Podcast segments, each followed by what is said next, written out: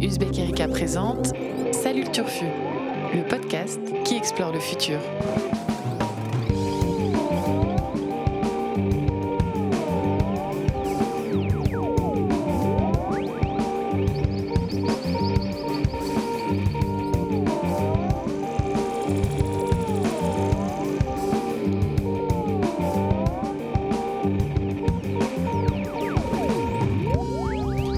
Salut à toutes, salut à tous et surtout salut le turfu. Alors avant de rentrer dans le vif du sujet, un petit mot d'excuse, et oui, pour tous les fidèles de ce rendez-vous, salut le turfu.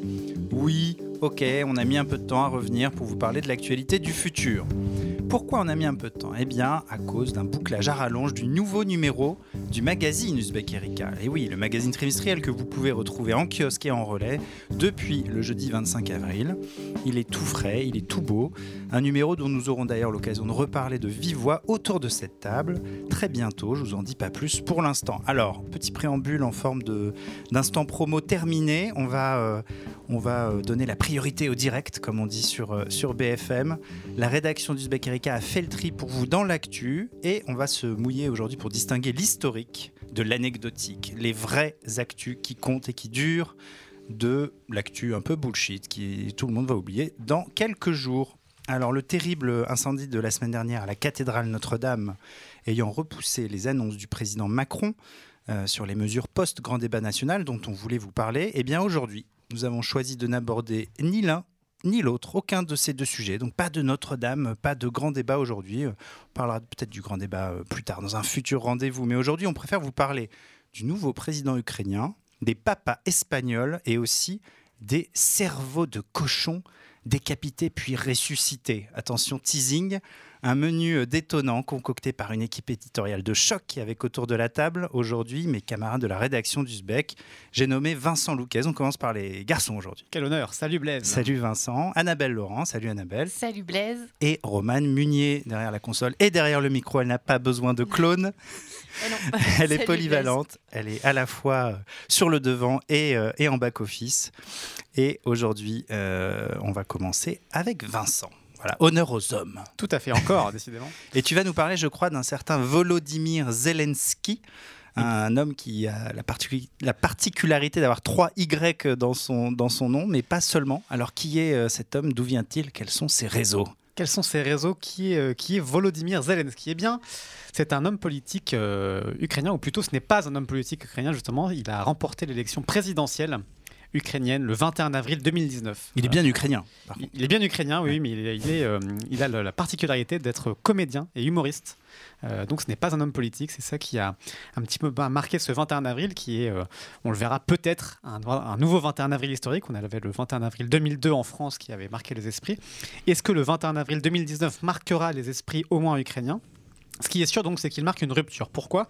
Parce que je vous le disais, c'est un, euh, un, comédien, un humoriste qui est très connu en Ukraine pour sa, son rôle dans la série Sluga Noroda. Tu le dis très bien. Euh, j'ai essayé d'améliorer mon mm. accent. Bel accent ukrainien. Euh, ce qui veut dire en français le serviteur du peuple. voilà, donc c'est une série où Volodymyr Zelensky joue le rôle d'un président élu un peu par hasard et qui lutte contre la corruption en Ukraine. Donc c'est assez hallucinant parce qu'en fait, c'est une espèce de mise en abîme de ce qu'il hmm. vient de faire dans la vraie vie, puisque Volodymyr Zelensky donc, a été élu président de la République ukrainienne avec 73% des voix. Euh, en écrasant le, président sortant, Petro Poroshenko. Euh, donc voilà. Et son élection symbolise un petit peu ce mouvement de dégagisme euh, puisqu'il faut savoir que l'Ukraine est un pays extrêmement corrompu. La corruption est mm. assez endémique là-bas depuis, euh, depuis l'indépendance, en fait, en 1991. Euh, Petro Poroshenko est, connu comme un, oligarque, un milliardaire ayant beaucoup de, réseaux dans son pays. On se, souvient, aussi de Yulia Timochenko, qui était aussi candidate à l'élection et qui est une ancienne première ministre, qui est aussi décrite comme une oligarque, qui est surnommée la princesse du gaz. Les médias français parlaient beaucoup de sa coupe de cheveux, plus que de son... malheureusement, oui, oui, voilà. exactement. Euh, voilà, donc il y a cette espèce de, de tendance permanente, enfin de, de, jeu de pouvoir entre oligarques en, en Ukraine depuis euh, plus de deux voire trois décennies. Et, euh, et, et, Volodymyr Zelensky a largement été élu sur, sur un message de dégagisme contre cette corruption. Euh, ce qui fait écho, encore une fois, à son rôle dans la série, puisque, mm. par exemple, un journaliste de, Libération, j'ai lu cette anecdote assez folle, témoigne du fait que beaucoup d'électeurs de, de, Vladimir Zelensky ont été particulièrement séduits par une scène de la série qui a été un, un argument électoral, une scène dans laquelle Zelensky tire à bout portant sur des députés ukrainiens Ah euh, au- dans, dans le Parlement parce que ces députés étaient corrompus. Bonne ambiance. Bonne ambiance en Ukraine. Euh, donc cette corruption, vraiment un, un- un argument phare, une, li- une ligne directrice dans cette campagne électorale qui euh, ne cache pas pourtant quelques euh, petites euh, Quelques dire, failles. quelques failles ou quelques euh, questionnements qui restent sur ce candidat étonnant, euh, puisqu'il est lui-même soupçonné d'avoir été manipulé, ou en tout cas d'être très proche d'un autre oligarque ukrainien, Ah. Igor Kolomoïski. Voilà, je ne sais pas si je le prononce bien je, je tente au mieux de- d'honorer nos, nos personnages ukrainiens. Euh, Nos milliardaires. C'est un milliardaire qui a notamment une chaîne de télévision. Parmi ses nombreuses possessions, 1 plus 1, qui a largement, énormément diffusé euh, Zelensky à l'antenne, qui a largement contribué à sa notoriété. Euh, on sait que Kolomoïski a aussi euh, fourni à ce candidat euh, des voitures, des avocats et des gardes du corps. Oui. Donc il y a une vraie proximité avec, avec lui. Et on soupçonne donc, en tout cas, là, les ennemis de Zelensky le- le- l'accusent d'être la marionnette en fait d'un nouvel oligarque qui en profiterait pour revenir dans les cercles de pouvoir. Euh, à l'international, Zelensky a été plutôt bien accueilli. Mhm. Euh, pour le coup, niveau euh, Occident, la France, le- le- l'Allemagne, les États-Unis ont, ont tous salué sa victoire. Et la Russie, qui est quand même l'enjeu central Mhm. aussi au, au cœur de la campagne ukrainienne, a aussi salué la victoire de Zel- Zelensky, puisque la Russie est- était un ennemi juré de, de euh, le- le Poroshenko, Petro ouais. Poroshenko. Mhm. Euh, voilà, c'est aussi un, un- un argument qui a servi dans les deux camps, puisque Zelensky a été accusé de faire le jeu de la Russie. Mhm. On lui reproche d'être euh, trop proche, peut-être, de, de Poutine. Le- le- le- le- la tension euh, autour de l'annexion de la Crimée en 2014, euh, qui faisait suite à la révolution de Maïden et les, Mhm. la guerre civile en, en Ukraine était présente encore chez tous les électeurs. Il y a un élément de cette tension qui, qui- qui reste assez vive, qui est très notable et qu'on n'a pas forcément en tête en France, c'est le- le- l'extrême violence encore de ce conflit. Au mois de mars dernier, donc il y a, il y a juste euh, un mois et demi, il y a encore eu 12 morts parmi les forces militaires ukrainiennes dans le Donbass, donc dans la, la province séparatiste. région. euh, ouais. Euh, voilà, c'est juste un chiffre pour vous montrer un petit peu Ouais. que les tensions sont plus que vives encore dans, dans ce pays. Donc le- le- l'argument du rapport à la Russie était aussi un, un des rares euh, éléments euh, euh, tangibles de cette élection, puisque pour le reste, ça reste très flou. On sait très peu de choses sur le programme de, de Zelensky, à part sa volonté de lutter contre la corruption. Il promet par exemple la baisse des prix du gaz, Mhm. puisqu'il soupçonne donc les oligarques de maintenir artificiellement haut le prix, les prix du gaz à cause de la corruption. Donc quelques éléments comme ça. Il veut aussi ressouder les Ukrainiens. Il promet évidemment que non, non, il n'est pas du tout euh, soumis à la Russie, qu'il permettra Ouais. à tous les Ukrainiens de se sentir à nouveau euh, unis et, et ukrainiens, notamment euh, aux séparatistes du Donbass. Donc voilà, beaucoup de, de flou qui reste autour de ce président.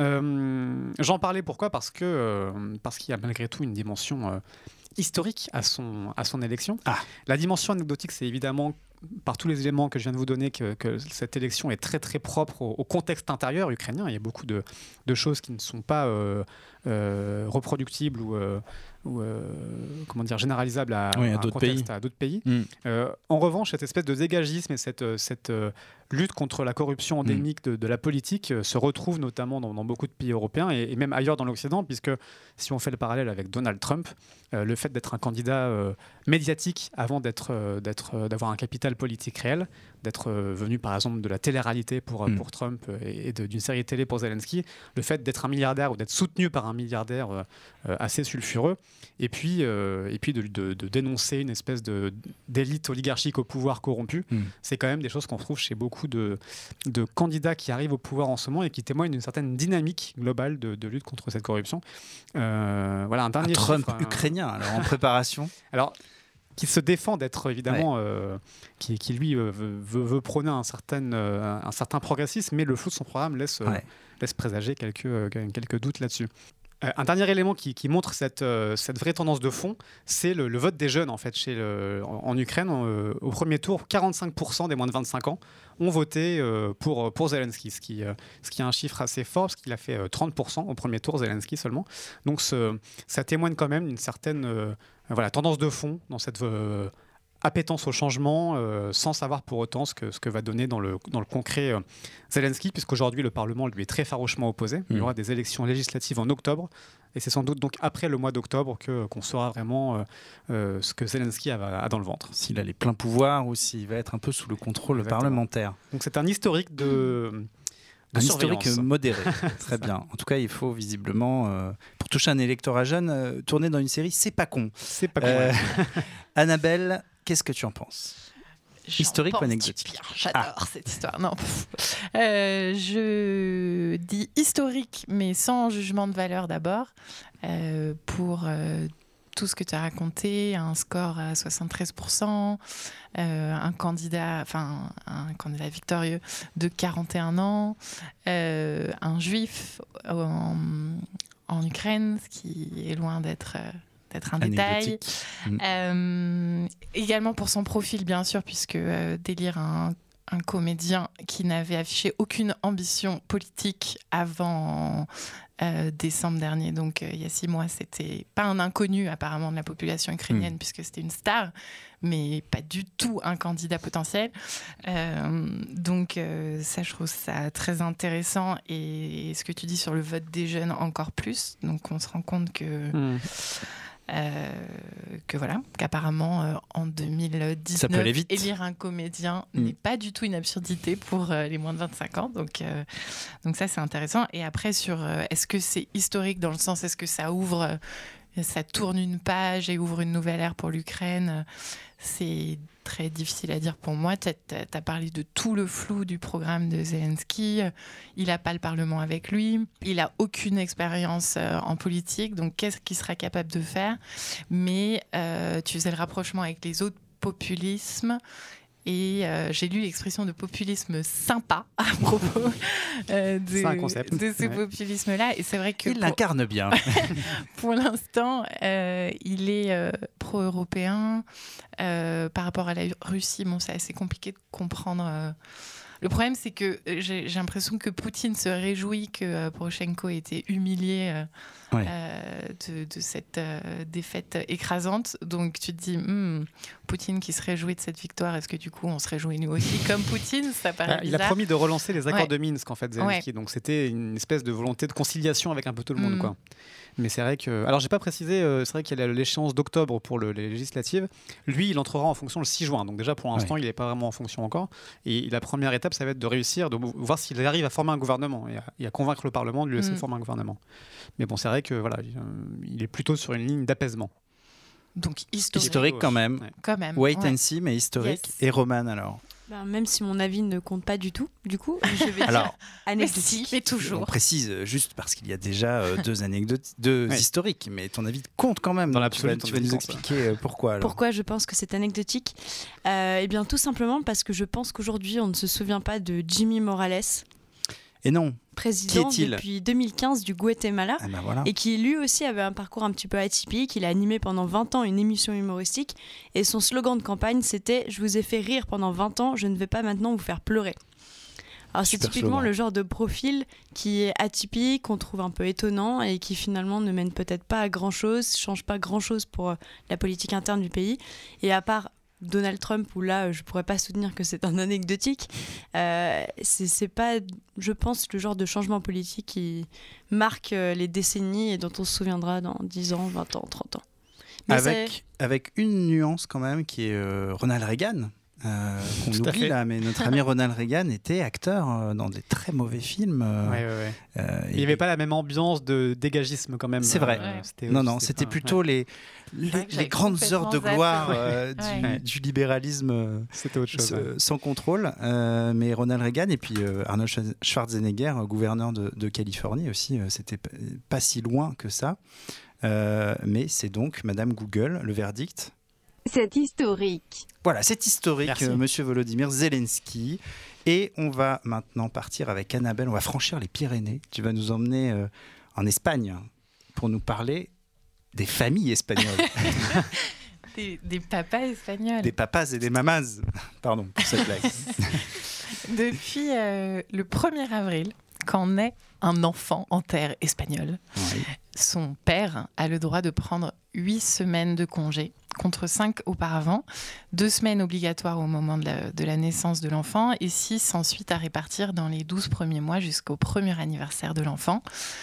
Euh, ce congé va, va s'allonger jusqu'à atteindre 16 semaines en 2022, ce qui correspondra à la durée actuelle du congé maternité, mais pareil qu'en France, qui est c'est 16 également en France, Mm.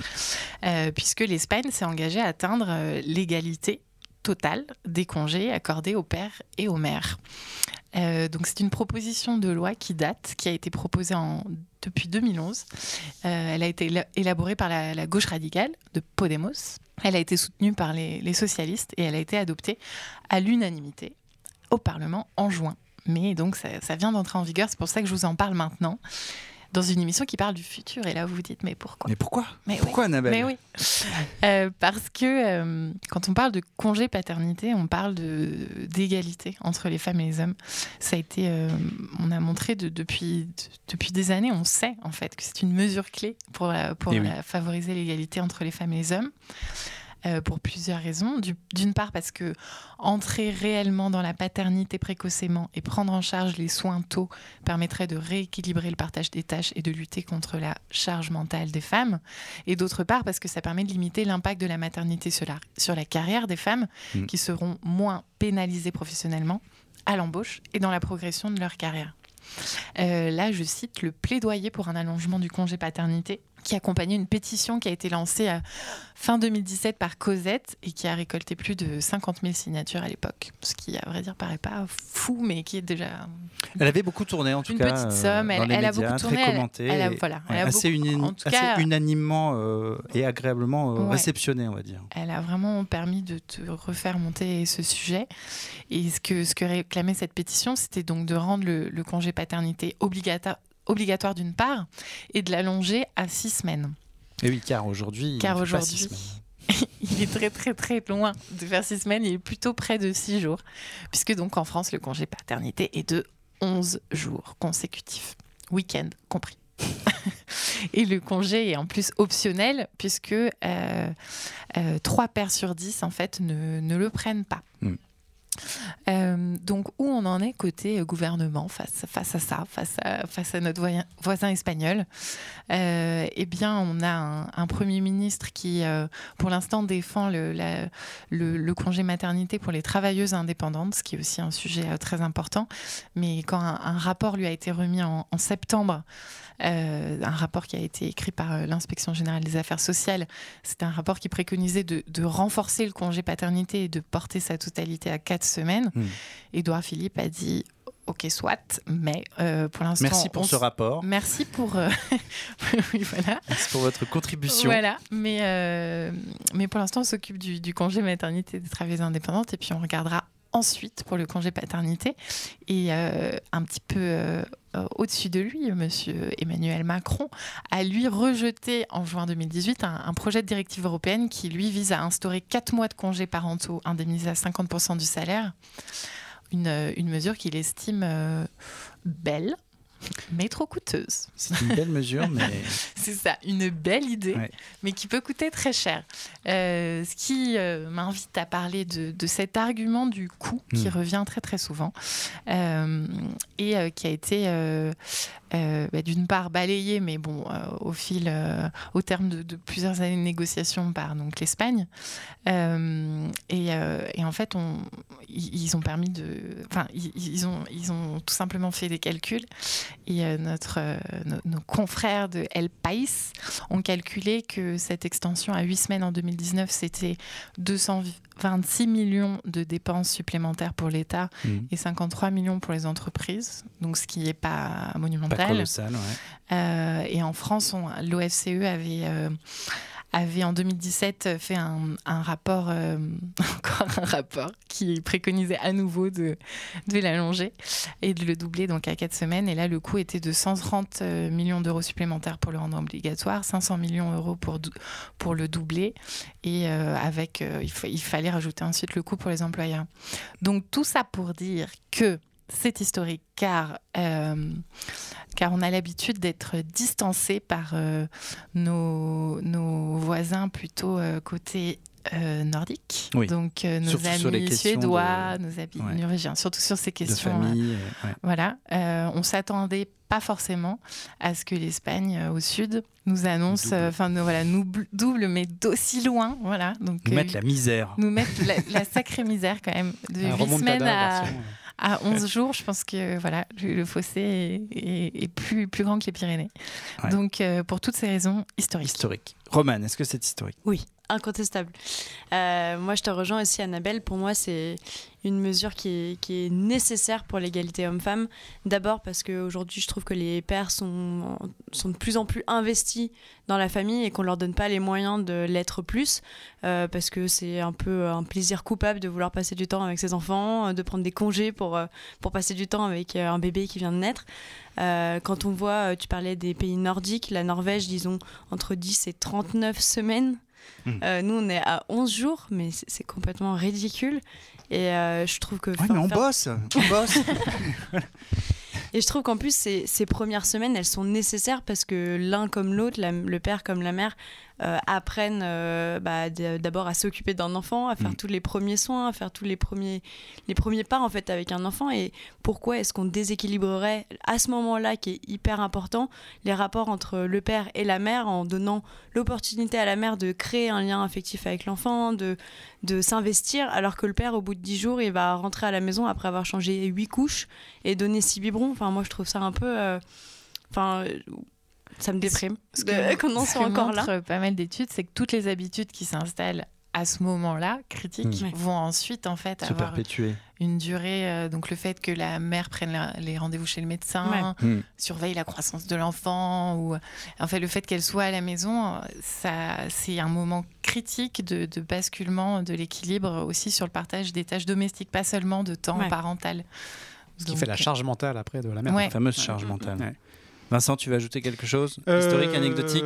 Oui, je suis bah, évidemment d'accord avec tous ces très bons arguments. Donc je vote aussi euh, historique, évidemment. Je, je tiens peut-être juste à souligner davantage aussi que c'est euh, c'est totalement euh, aberrant et, et fallacieux d'employer toujours l'argument économique pour décider Ouais. de quelles sont nos valeurs. Euh, l'argument économique et les chiffres, on leur fait dire ce qu'on veut. Donc je, je pense par exemple sur, le, sur les, les politiques de, de, de démographie, on peut aussi arguer que fa- favoriser la démographie fait gagner beaucoup d'argent quand il y a plus de, de jeunesse et que c'est plus moins compliqué à terme de financer la retraite Financer les retraites, par exemple, sûr. ou que le problème des burn-out chez les femmes serait, euh, ferait économiser énormément d'argent si on permettait aux pères de- de- d'aider leurs conjointes. Donc euh, voilà, il faut arrêter de sortir l'argument euh, économique et de marchandiser toutes nos valeurs.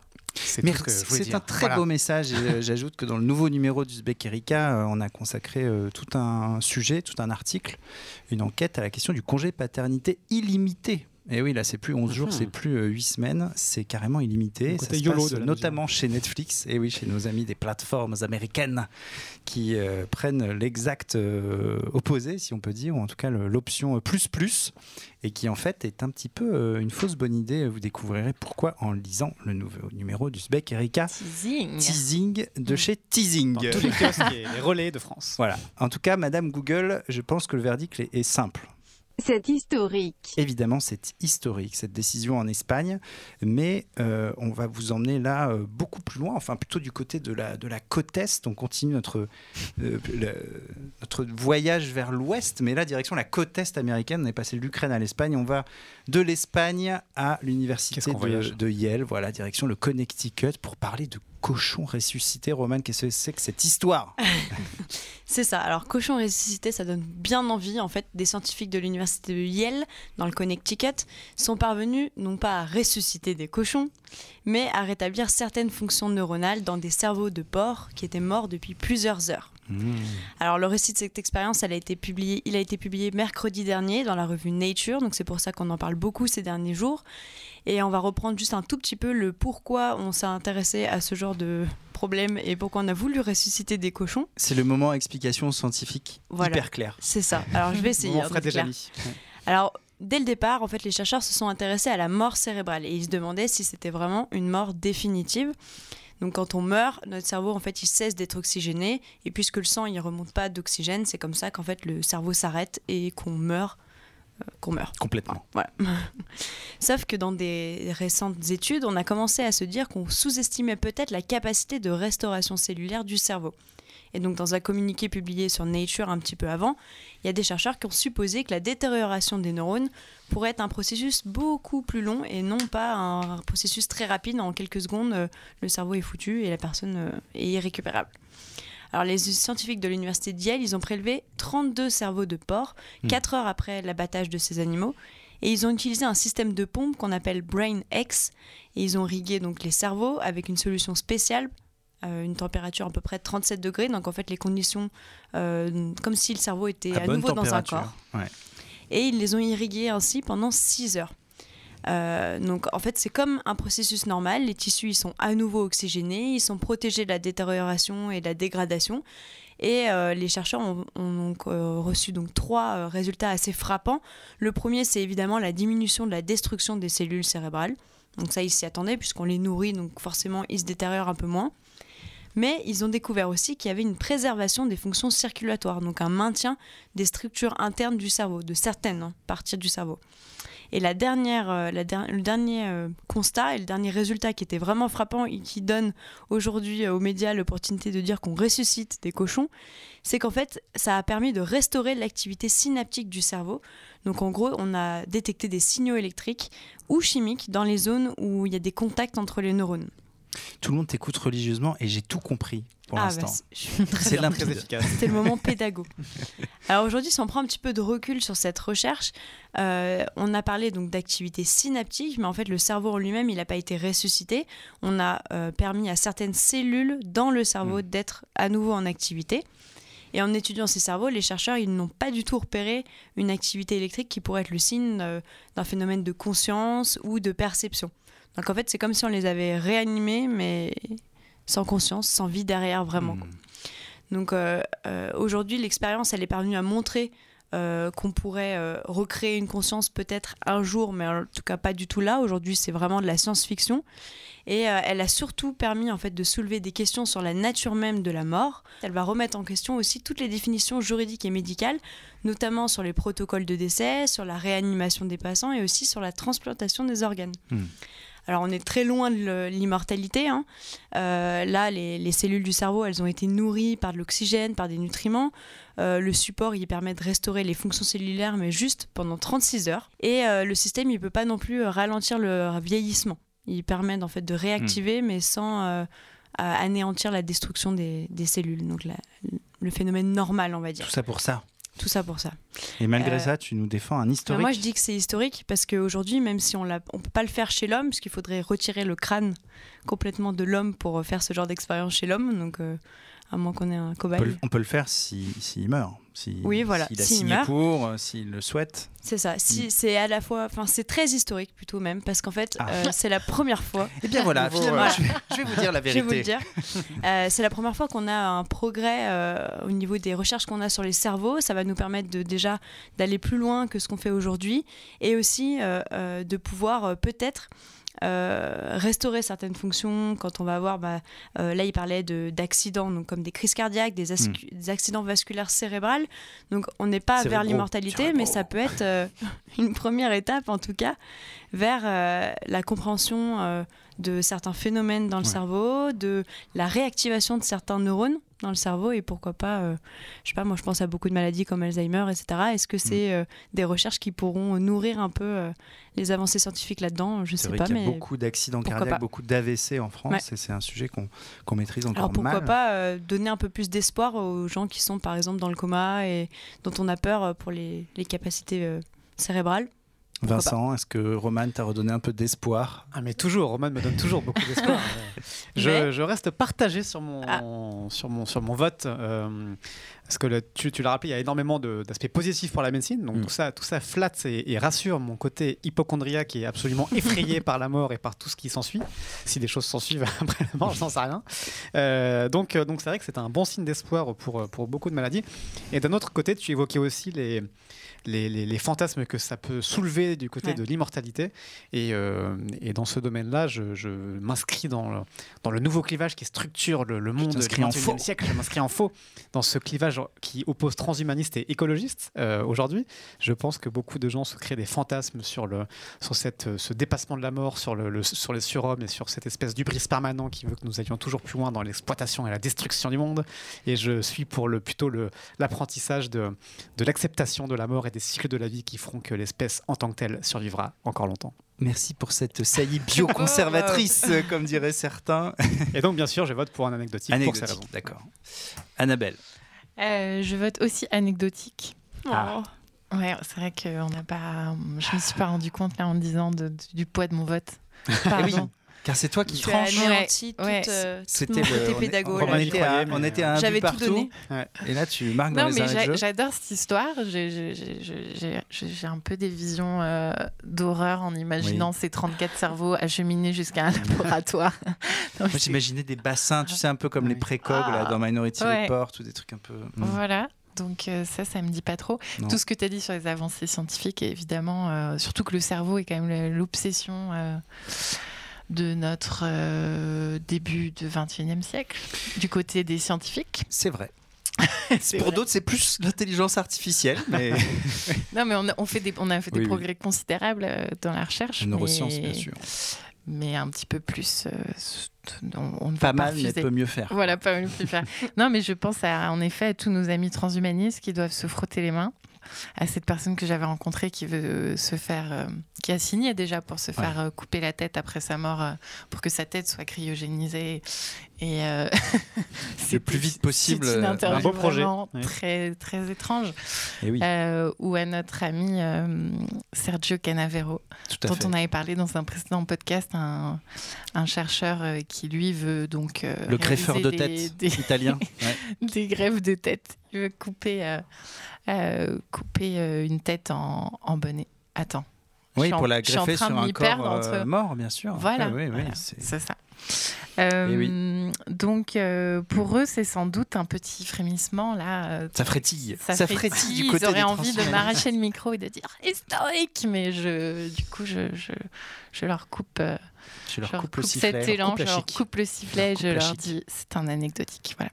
C'est vrai qu'on n'est pas encore, euh, on n'est pas encore arrivé à l'étape où ça va couler de source, si je puis dire. J'ai l'impression qu'on est quand même un peu loin du, un peu loin du compte pour nos amis euh, transhumanistes, et donc le verdict est sans C'est appel. anecdotique. C'est anecdotique. Un peu Et c'est sur hein. cette voie un peu triste, un peu Ouais. tristoune, et, et- et sur, ce, re- sur ce verdict malgré tout serré, euh, qu'on va se quitter. Et oui, c'est déjà le moment de se quitter. Euh, on a euh, parcouru le monde, on a parcouru le futur, et on va continuer à parcourir le futur très bientôt. On va vous donner rendez-vous aussi dans quelques jours pour un podcast spécial dossier du magazine d'Uzbek Erika consacré à.